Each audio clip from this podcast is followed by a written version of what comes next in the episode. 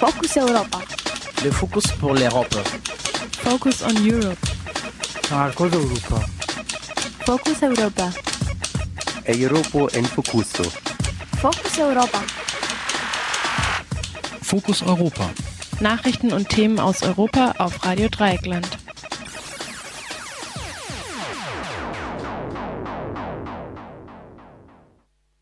Herzlich willkommen zu Fokus Europa, dem Europamagazin am 17. Februar 2014, heute zusammengestellt von der Maike. Unser Infomagazin zu europäischen Themen von Radio Dreieckland in Freiburg behandelt heute das Freihandelsabkommen TTIP zwischen den USA und Europa wird gerade kräftig verhandelt. Es soll die größte Wirtschaftsfreihandelszone der Welt entstehen. Was sind die Konsequenzen für die EU-Gesetzgebung? Darauf geht Kollege Mathieu in unserem ersten Beitrag ein. Außerdem Kill the Poor auf Niederländisch. Kameras vor der Wohnungstür, vor der Haustür, um Menschen zu überwachen, die soziale Hilfe erhalten. Was los ist in den liberal geltenden Niederlanden, das fragte Kollege Fabian Tobias Müller, den RDL Benelux-Korrespondenten. Die Musik kommt heute von der Freiburger Künstlerin Flora Florenz und wir legen los mit den Fokus Europa Nachrichten vom 17. Februar 2014. Focus Europa. Nachrichten aus Europa auf Radio Dreieckland. Die EU zieht Konsequenzen aus schweizerischer Volksabstimmung. Als Reaktion auf das Ja zur Volksinitiative gegen Masseneinwanderung hat die EU-Kommission Verhandlungen über eine Beteiligung der Schweiz an dem Studentenaustauschprogramm Erasmus Plus und an dem milliardenschweren Forschungsprogramm Horizon 2020 auf Eis gelegt. Beide Programme seien eng mit der Frage der Freizügigkeit verknüpft, sagte ein Sprecher der Kommission. Am Sonntag vor einer Woche hatte die Schweizer Bevölkerung mit knapper Mehrheit für die Initiative gegen Masseneinwanderung gestimmt, die jährliche Höchstzahlen und Kontingente für die Zuwanderung von Migrantinnen vorsieht. Die in Verträgen mit der EU festgeschriebene Personenfreizügigkeit steht damit in Frage. Zudem hatte die Regierung am gestrigen Sonntag ein geplantes Abkommen mit Kroatien zur Öffnung des Schweizer Arbeitsmarkts für Kroatinnen gestoppt. Die Sozialdemokratische Partei der Schweiz brachte indessen einen neuen Volksentscheid ins Gespräch. Die Schweizerinnen sollten sich erneut entscheiden, ob sie die Zuwanderung begrenzen oder an bilateralen Abkommen festhalten wollten. Die EU-Kommission plant eine Datenbank aller ausländischen Reisenden in der EU. Wie die Tageszeitung Junge Welt berichtet, soll dies sämtliche Ein- und Ausreisen über eine der EU-Außengrenzen betreffen. Diese Vorratsdatenspeicherung soll dazu dienen, jederzeit die Anzahl ausreisepflichtiger Migrantinnen zu bestimmen. Im Fokus stehen sogenannte Overstayer-Personen, deren Visa abgelaufen sind. Schon heute werden Ein- und Ausreisen in den meisten Mitgliedstaaten protokolliert, die Systeme sind aber noch nicht miteinander vernetzt. Die geplante Datenbank ist Teil des sogenannten Maßnahmenpakets Intelligente Grenzen. Dazu kommen soll ein weiteres Programm, mit dem Vielreisende, die zuvor ihre biometrischen Daten abgegeben haben, bevorzugt werden sollen. Auf eine kleine Anfrage der Linksfraktion im Bundestag erklärte das Bundesinnenministerium, dass die neue Datensammlung auch der Gefahrenabwehr und Strafverfolgung dienen soll. Nach dem Willen der Bundesregierung soll die neue Vorratsdatenspeicherung also für die polizeiliche Nutzung freigegeben werden. Zudem denkt die Bundesregierung über die Vernetzung mit bereits bestehenden Datenbanksystemen nach. Geplant ist also eine Art Superdatenbank, die vor allem der Rasterverhandlung dienen soll. Zeichen der Entspannung in der Ukraine. Wie die Generalstaatsanwaltschaft gestern Abend mitteilte, soll heute das angekündigte Amnestiegesetz in Kraft treten. Niemand werde für seine Beteiligung an regierungskritischen Demonstrationen bestraft. Bereits am Freitag waren alle vorübergehend festgenommenen Demonstrantinnen freigelassen worden. Im Gegenzug räumte die Opposition am Wochenende das Rathaus in Kiew, das über zwei Monate als Hauptquartier der Protestbewegung gedient hatte. Barrikaden im Regierungsviertel wurden abgebaut, Spezialeinheiten der Polizei zogen sich zurück. Trotz dieser Zugeständnisse bleibt die Lage gespannt. Die Opposition misstraut dem Präsidenten Janukowitsch und fordert weiterhin vorgezogene Neuwahlen und eine neue Verfassung. Diese Fragen sollen morgen im von der Regierungspartei dominierten Parlament diskutiert werden. Regierungsgegnerinnen haben dazu einen Protestmarsch zum Parlamentsgebäude angekündigt. Europäische Bürgerinitiative Right to Water vor dem Europaparlament. Die Organisatorinnen der Europäischen Bürgerinitiative Right to Water werden heute Nachmittag in Brüssel vor dem Europaparlament ihre Ziele darlegen. Die Initiative will den Zugang zu Wasser und sanitärer Grundversorgung für alle EuropäerInnen als Grundrecht etablieren. Dazu fordert sie unter anderem, die Wasserversorgung von der Liberalisierung des europäischen Binnenmarktes auszuschließen, eine Forderung, der sich das Europaparlament bereits angeschlossen hat. Right to Water hat als erste Bürgerinitiative die hohen Hürden genommen, die im Vertrag von Lissabon festgesetzt sind. Dafür müssen mindestens eine Million Menschen aus einem Viertel der EU-Staaten die Petition unterzeichnen. Die Initiativen haben ein Jahr Zeit, die erforderlichen Unterschriften zu sammeln, die von den Behörden der jeweiligen Mitgliedstaaten beglaubigt werden müssen. Ist dies erreicht, wird die Initiative vom Europäischen Parlament gehört. Außerdem muss die EU-Kommission binnen drei Monaten Stellung beziehen. Die türkische Regierung vergrößert ihren Einfluss auf die Justiz. Nach hitziger Debatte hat das türkische Parlament am Samstag eine Gesetzesreform gebilligt, die der Regierung mehr Einfluss auf die Ernennung von Richtern und Staatsanwälten verleiht. Hintergrund ist der Machtkampf zwischen der regierenden Partei AKP des Ministerpräsidenten Erdogan und Anhängern seines Rivalen Fethullah Gülen. Erdogan macht den Einfluss Gülens für Korruptionsermittlungen verantwortlich, die er als Verschwörung gegen seine Regierung ansieht. Als Reaktion auf die Korruptionsermittlungen hatte Erdogan in den letzten Wochen tausende Richter, Staatsanwälte und Polizisten ihrer Posten enthoben. Die Partei Die Linke beschließt Europawahlprogramm. Darin plädiert sie für eine grundlegende Neuausrichtung der EU, die sich für viele Menschen von einer Hoffnung zu einer Bedrohung gewandelt habe. Im Wahlprogramm heißt es, die Alternative ist nicht der Rückzug aus der Union, sondern der Kampf um ihre Veränderung. Damit wird einer pauschalen Ablehnung der EU eine Abfuhr erteilt, die Beobachterinnen im Vorfeld befürchtet hatten.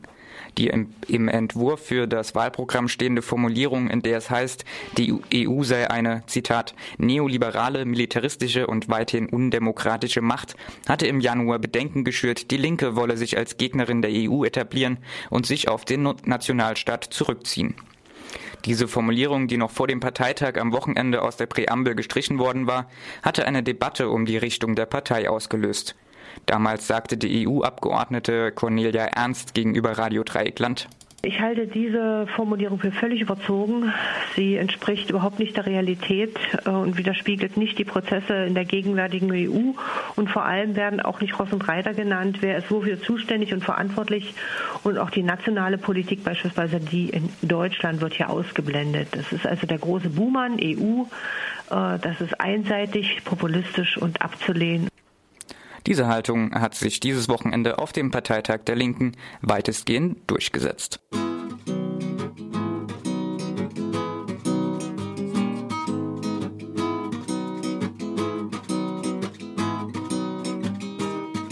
Komm, wir machen uns die Welt, wie sie uns gefällt und spielen das Spiel. Verkehrte Welt, komm, wir machen uns die Welt, wie sie uns gefällt und spielen das Spiel verkehrte Welt. Die Arbeitslosen im Arbeitsamt sitzen ganz oben. Dort können sie sich in den Chefetagen austoben. Sie unterstützen jeden Künstler und ist er noch so klein und führen in der Stadt die 24 Stunden Straßenmusik ein. Die Lehrer in der Schule sitzen auf der Schülerbank. Die Kids führen nur freie Schulen, denn die sind interessant. Frau von der Leyen kauft beim Aldi ein und zählt das Wechselgeld, denn der Geldbeutel ist klein. Komm, wir machen uns die Welt, wie sie uns gefällt und spielen das Spiel. Verkehrte Welt, komm, wir machen uns die Welt, wie sie uns gefällt und spielen das Spiel. Verkehrte Welt und im Parlament sitzen Niedriglöhner drin. Laden noch die Clowns ein, denn da gehören sie hin. Statt langen Sitzungen gibt es ein Kabarett. Ist doch viel gesünder und macht den Kohl nicht fett. Komm, wir machen uns die Welt, wie sie uns gefällt und spielen das Spiel. Verkehrte Welt, komm, wir machen uns die Welt, wie sie uns gefällt und spielen das Spiel. Verkehrte Welt, die Psychiatrien werden von den Insassen besetzt. Da drinnen herrscht die Anarchie, denn Mensch denkt vernetzt. Ein Arzt fragt ein Insasse, wo ist denn der Chefarzt hin? Darauf der Insasse, ich glaub, der sitzt in der ISO drin. Komm, wir machen uns die Welt, wie sie uns gefällt und spielen das Spiel. Verkehrte Welt, komm, wir machen uns die Welt, wie sie uns gefällt und spielen das Spiel.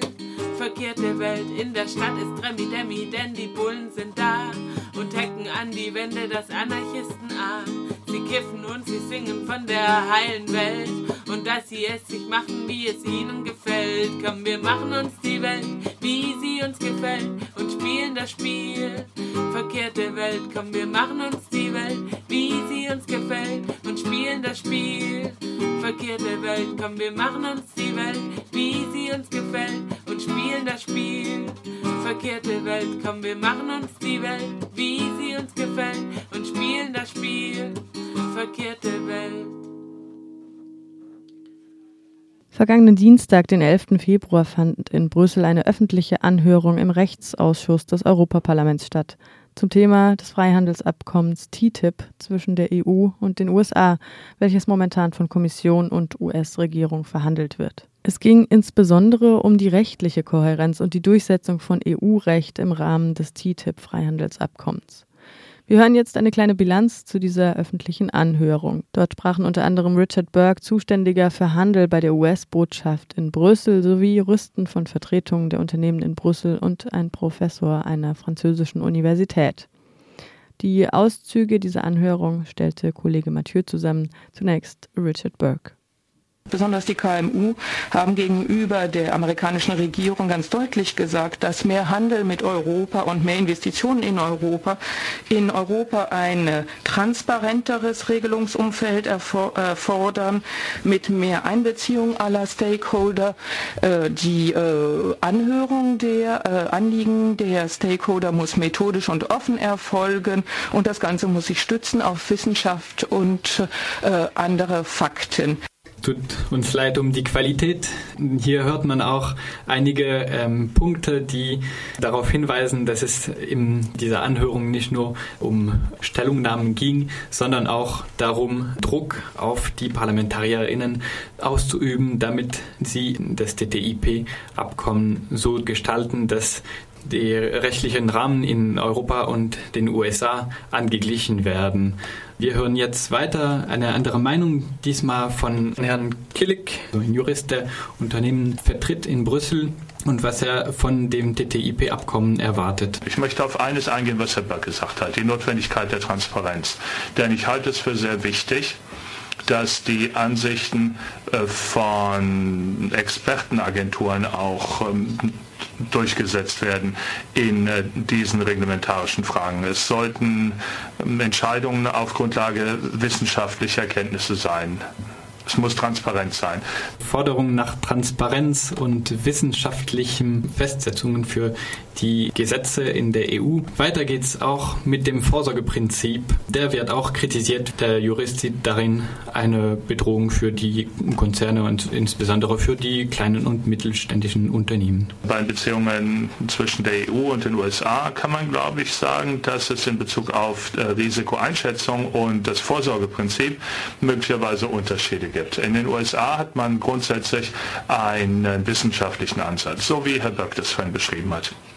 Die EU dagegen folgt oft dem gleichen Ansatz, aber in manchen Fällen werden in der EU eher potenzielle Risiken als eine rein wissenschaftliche Risikoeinschätzung äh, als Grundlage genommen. Und das ist natürlich auch wichtig für Unternehmen, die in Europa tätig sind.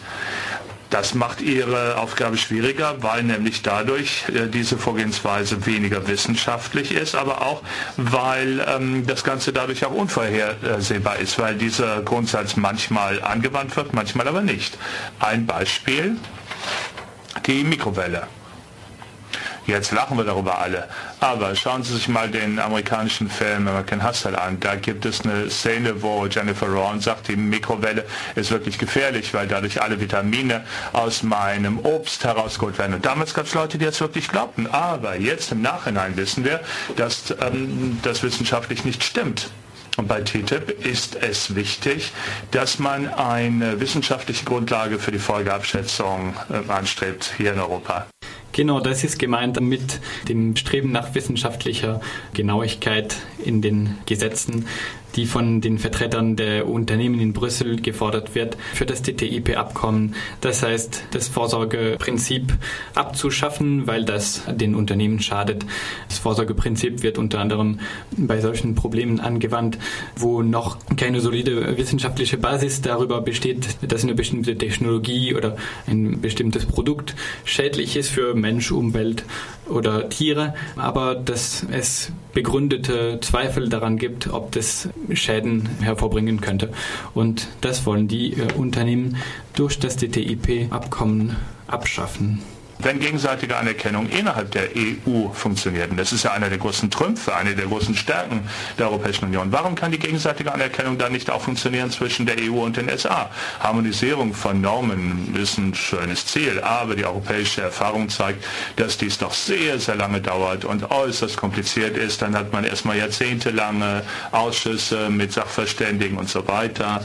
Eine gegenseitige Anerkennung ist eine sehr viel schnellere Lösung, die die wirtschaftlichen Vorteile Vorteile von TTIP sehr viel schneller auch ermöglicht. Nicht nur für die Unternehmen, sondern auch für die Regierung, um mehr Effizienz sicherzustellen. Dass wir da nicht mehr zwei Inspektionen brauchen, sondern eine, die äh, die gleichen Fragen dann kontrolliert. Und ich glaube, dass wir im Laufe der Zeit auch ähm, eine Konvergenz bei der Reglementierung sehen werden, wenn sie auf Wissenschaft basiert. Ich glaube, dass der Binnenmarkt der Europäischen Union das beste Beispiel dafür ist, was gegenseitige Anerkennung bewerkstelligen kann.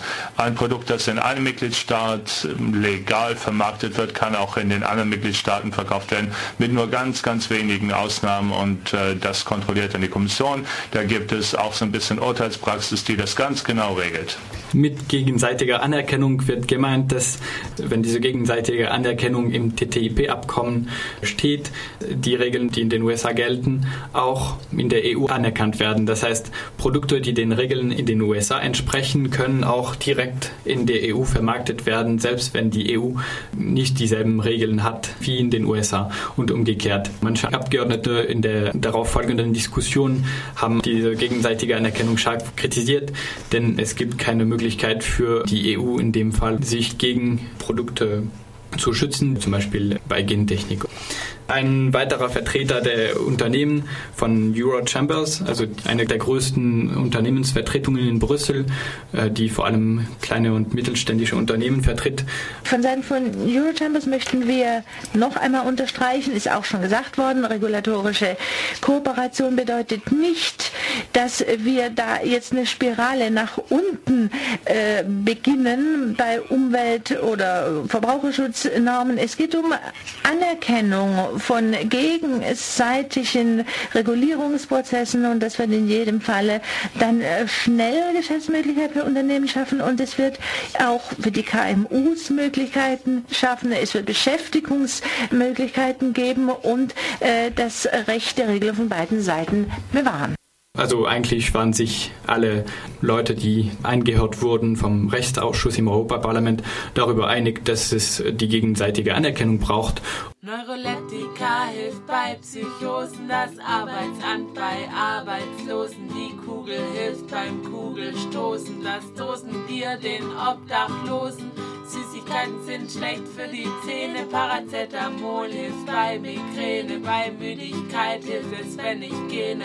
Und noch eines, das ich erwähne, die eine Hand kann die andere waschen, ein Millionär hat volle Taschen, kann doch auch mal Geschirr abwaschen und wir von seinem Kuchen naschen. Der eine Fuß kann vor den anderen gehen, die Uhr muss nicht gerade stehen, muss sich nicht im Kreise drehen, sondern kann auch in die Ferne sehen. Bau, bada, ba, ba, ba, da. Bada, ba, ba, ba, da. Bada, ba, ba, ba, da. Ba, ba, ba. Bada, ba, ba, ba, da. Bada, ba, ba, ba, da. Bada, ba, ba, ba, da. Zitrone hilft bei heißem Wetter. Wenn's dir schlecht geht, dann schreib ne Letter. In besetzten Häusern helfen Bretter. Sind die Mülleimer dicht? Ja, dann kletter. Verborg dich nicht hinter Facetten. Lass dich nicht einschließen in Ketten. Wir sind doch keine Marionetten. Wir sind in Wirklichkeit die Netten. Die eine Hand kann die andere waschen. Ein Millionär hat volle Taschen, kann doch auch mal Geschirr abwaschen und wir von seinem Kuchen naschen. Der eine Fuß kann vor dem anderen gehen, die Uhr muss nicht gerade stehen, Mensch muss sich nicht im Kreise drehen, sondern kann auch in die Ferne sehen. Die eine Hand kann die andere waschen, ein Millionär hat volle Taschen, kann auch mal Geschirr abwaschen und wir von seinem Kuchen naschen. Der eine Fuß kann vor dem anderen gehen, die Uhr muss Kreise drehen, sondern kann auch in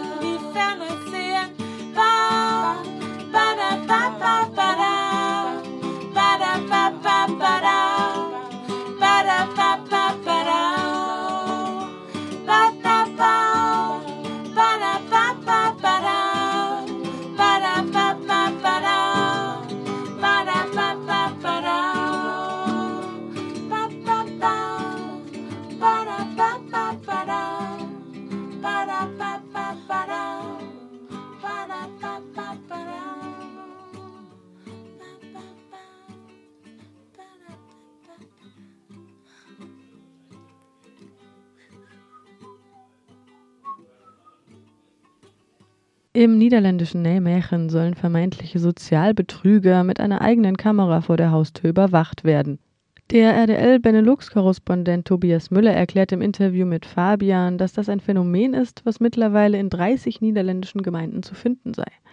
Was gibt es für Reaktionen auf diese Überwachungsmaßnahmen? Was ist los in den ehemals als liberal geltenden Niederlanden? Was los ist, ist, dass der Gemeinderat Nijmegen das neulich beschlossen hat, dass äh, solche Kameras platziert werden können, weil andere Überwachungsmaßnahmen oder lassen wir sagen, äh, neutraler ausgedrückt, andere Maßnahmen, um die Wohnsituation zum Beispiel, die Umstände von womöglich verdächtigen Personen äh, dahinter zu kommen, was dort los ist, zu teuer sind. Und deswegen hat man gedacht, na, Kameras sind doch eine schöne Alternative. Sie werden einmal installiert, damit ist man von allen Kosten ab. Und das hat der Nijmegener Gemeinderat, die Kommunalverwaltung, unlängst äh, durchgewunken mit äh, den Stimmen eigentlich von den meisten Parteien und der Ausnahme der linksgrünen GroenLinks auf Niederländisch. Wer dafür ist zum Beispiel sind die Sozialdemokraten, sind die äh, Regierungspartei, äh, ihre Koalitionspartnerin VVD, das sind so Markt, eine marktliberale Partei, die in Medien meistens rechtsliberal genannt werden. Die Demokraten 66 sind auch dabei, die eigentlich ähm, so eine liberale Mittepartei sind. Die sind alle dafür. Die einzige Partei, die so ein bisschen Bedenken sonst noch hat, sind die Sozialisten, aber nicht so prinzipieller Art, wie das bei GroenLinks der Fall ist. Ich habe jetzt vorhin gesagt, vermeintliche Sozialbetrüger als Zielperson. Was ist deine Meinung? Gegen wen richten sich, gegen welche Personengruppen da konkret diese Pläne?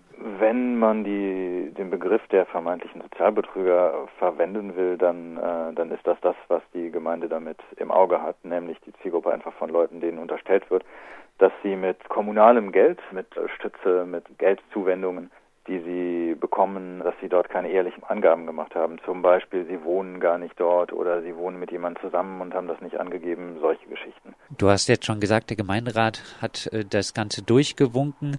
Gibt es überhaupt andere Reaktionen auf die Pläne von zivilgesellschaftlichen Kräften etc. noch vielleicht? Es, es gibt keine so große Diskussion um das Thema in den Niederlanden. Die ja, fortschreitende und allumfassende Überwachung mit Kameras und auch die, die Akzeptanz dessen ist äh, in diesem Land, nicht nur hier, aber, aber unter anderem sehr weit fortgeschritten. Niederlande haben so diese spezielle Eigenheit, dass man bei solchen Entwicklungen gerne vorne dabei ist und, und auf dieser fortschrittlichen Welle ganz vorne surft und ruft Hooray und es äh, tolle neue Möglichkeiten. Nicht nur das, also auch Kameras im Straßenbild, andere Sicherheitsmaßnahmen dieser Art. Es gibt sehr viele Beispiele dafür, dass Niederlande bei sowas sehr gerne vorne dabei ist.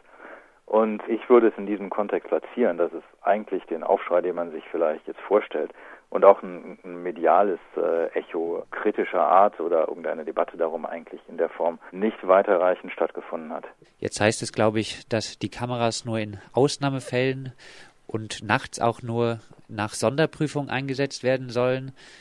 Was ist von diesen Beteuerungen vielleicht so aus datenschutzrechtlicher Perspektive zu halten? Man muss nicht unbedingt unterstellen, äh, natürlich haben wir alle diese Ideen im Kopf, wie ja, ja, sie werden, sie können viel erzählen und sie machen es dann doch außerhalb dieser Marge, die sie eigentlich angegeben haben. Äh, das muss nicht unbedingt so sein, äh, selbst wenn es tatsächlich so ist, dass sie nur zu bestimmten Zeiten eingesetzt werden, dann kennt man das von solchen Beispielen, dass, dass es eine schleichende Entwicklung nimmt. Und möglicherweise hält sich die Stadt auch erstmal für zehn Jahre dran und fängt dann nach einer Weile an, es doch ein bisschen auszudehnen. Man kann es noch nicht sagen. Es ist auch noch gar nicht bekannt, ob Kameras jetzt tatsächlich eingesetzt werden. Ich sprach gerade mit dem Fraktionsvorsitzenden von Links, der nicht wusste, ob es schon soweit ist. Also es Natürlich muss dann in dem Fall erstmal geprüft werden, ist da ein Verdacht und wird man dann eine Kamera platzieren. Ich glaube, dass es noch nicht begonnen hat, aber es wird beginnen in nächster Zeit. Jetzt äh, gab es Ende 2012 in Amsterdam die Meldung von gesonderter Unterbringung für Personen, die in der Nachbarschaft unangenehm aufgefallen sind oder angeblich unangenehm aufgefallen sind. Dreht man nun, Tobias, in den als liberal oder früher als liberal geltenden Niederlanden, was die Bekämpfung von all dem angeht, was sich ein bisschen von einer Leistungsgesellschaftsnorm da von dieser abweicht, nun völlig durch?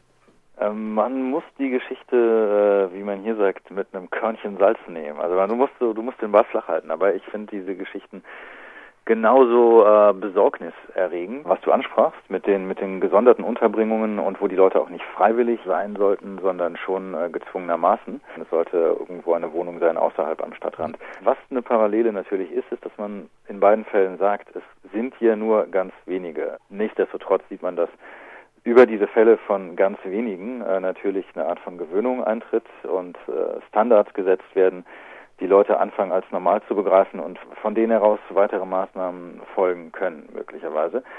Ich würde insofern analysieren, dass es im Zusammenhang steht, weil es schon dieses Gucken nach der Abweichung gibt. Nicht im Sinn von, was weicht von unbedingt der Leistungsgesellschaft ab, aber was kann man mit einem Label belegen, was man hier Overlast benennt. Das heißt Belästigung. Und wenn irgendeine Erscheinung mit diesem Label zugeklebt werden kann, wenn man dieses Label, ich habe hier von Overlast, ich, das belästigt mich, äh, das ist eigentlich auch ein bisschen carte blanche. Ja, dann rechtfertigt es auch dagegen, Maßnahmen zu ergreifen. Und diese Tendenz sehe ich sehr wohl in den, äh, wie du sagst, scheinbar so liberalen Niederlanden.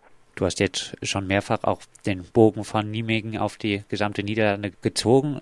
Sind diese Pläne für Kameras vor der Haustür, ist es ein Phänomen jetzt nur aus Nijmegen oder gibt es da Pläne auch in den anderen Städten in den Niederlanden? Es gibt nicht nur Pläne, es wird äh, praktiziert und zwar in 30 Gemeinden, wie ich aus Nijmegen gehört habe. Äh, ich weiß nicht in welchen, ähm, aber es ist scheinbar schon Praxis. Vielleicht abschließend schöne neue Welt, was kommt als nächstes Mittel zur Überwachung? Es, äh, oh, es gibt schon so viele furchtbare Sachen. Ich kann vielleicht schließen mit einer mit einer Szene von der von der letzten Wahl, als die Partei, die die Wahl gewonnen hat, ähm, die ähm, VVD, die marktliberale, sogenannte rechtsliberale Partei vom Premierminister Mark Rutte, und sie feierten in einem großen Zelt in Den Haag am Strand und äh, diese ganzen, am nächsten Tag schrieben die Zeitungen, oh, das ist die Rückkehr der Mitte, weil äh, Wilders verloren hatte. Und man sah dann den Premierminister Alten und Neuen auf der Bühne äh, und ein ausflippendes äh, Festpublikum vor ihm am, am Tanzen und am Springen außer sich vor Freude. Und lauter ultrarepressive Parolen waren, waren hinter ihm an der Wand aufgeklebt, so wie äh, kein Niederländisch, keine, keine Stütze, solche Geschichten. Also wo man und, und noch andere Parolen und programmatische Erklärungen, die sich wirklich auf natürlich so die, die Unterkante der Gesellschaft bezogen. Und du dachtest eigentlich äh, müsste der Soundtrack anders sein und dann müsste jetzt zum Beispiel Kill the Poor von Dead Kennedys spielen.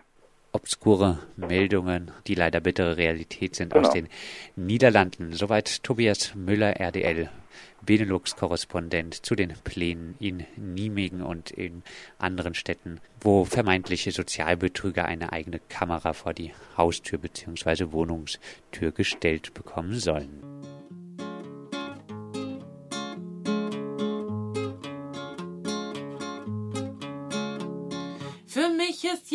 Tag ein Sonntag und auch jeder Tag ein Fest.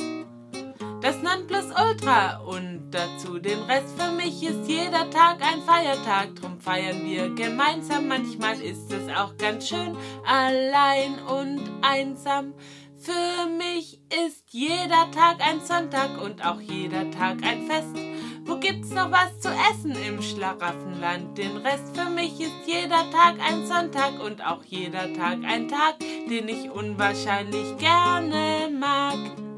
Für mich ist jeder Tag ein Sonntag, heute ist Sonntag 3 oder ist schon Sonntag 4, wär auch nix dabei. Für mich ist jeder Tag ein Sonntag und ich schreibe meine Lieder. Morgen mach ich Ruhepause, das mach ich sonntags immer wieder. Für mich ist jeder Tag ein Sonntag, morgens bin ich aufgewacht. Das war Fokus Europa von Radio Dreieckland. Produziert mit finanzieller Unterstützung des Europäischen Parlaments.